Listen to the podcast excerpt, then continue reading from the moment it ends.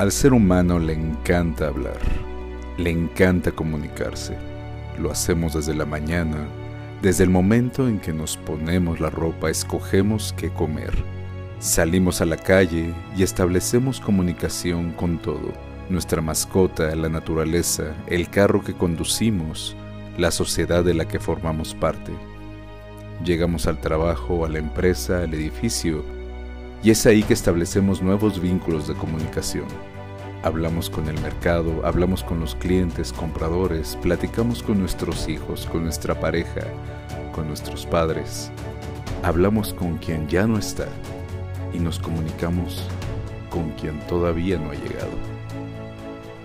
Es así que la comunicación se convierte en el eje de todo aquello que es relevante para la humanidad. Analizaremos la comunicación en cuatro vertientes. Primero, de manera interpersonal. ¿Cómo establecemos vínculos con todos aquellos seres humanos que vemos en el día a día? Conocidos, amigos, pareja, compañeros de trabajo, gente desconocida. ¿Qué logramos a partir de los intercambios comunicacionales? ¿Cómo nos afecta aquello que conseguimos o no conseguimos cada vez que establecemos una palabra, que hacemos un gesto, que arrojamos una mirada. No existe comunicación inocente. Todo lleva un mensaje, todo lleva una intención. Así también analizaremos el espectro intrapersonal. ¿Cómo es que nosotros nos comunicamos con nosotros mismos? ¿Qué nos decimos cuando nadie nos escucha?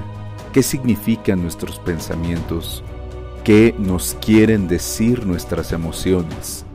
¿Cómo es que convertimos toda esa información en acciones que a final de cuentas moldean nuestra conducta y dan forma a nuestros hábitos, que es de lo que se compone la calidad de nuestra vida?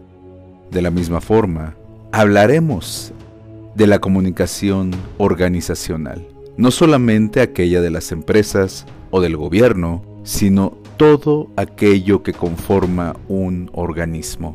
Desde la comunicación que existe entre las diversas comunidades de animales, insectos, seres humanos, y cómo el ciclo comunicacional se repite una y otra vez cómo es la teoría de juegos, la teoría de roles, cómo todo eso va creando una trayectoria que define el camino de la humanidad.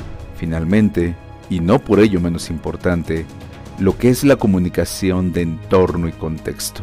¿Qué nos dice la sociedad de la que formamos parte, yo a nivel individual, qué le comunico a mi sociedad y ella qué me devuelve a cambio en cada pequeño intercambio que realizo con ella, en cada negociación, por más ligera que sea.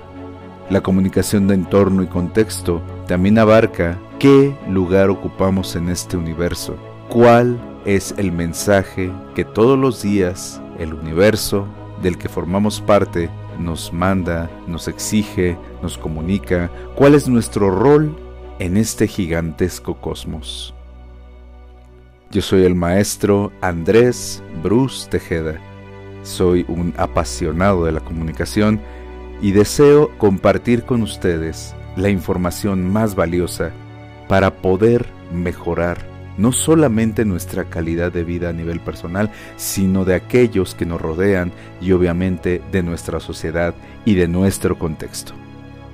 Acompáñenme semana a semana, donde daremos el peso adecuado a una de las frases más maravillosas que existe en la vida humana. De la calidad de comunicación depende nuestra calidad de vida. Soy Andrés Bruce Tejeda y les doy la bienvenida a este podcast.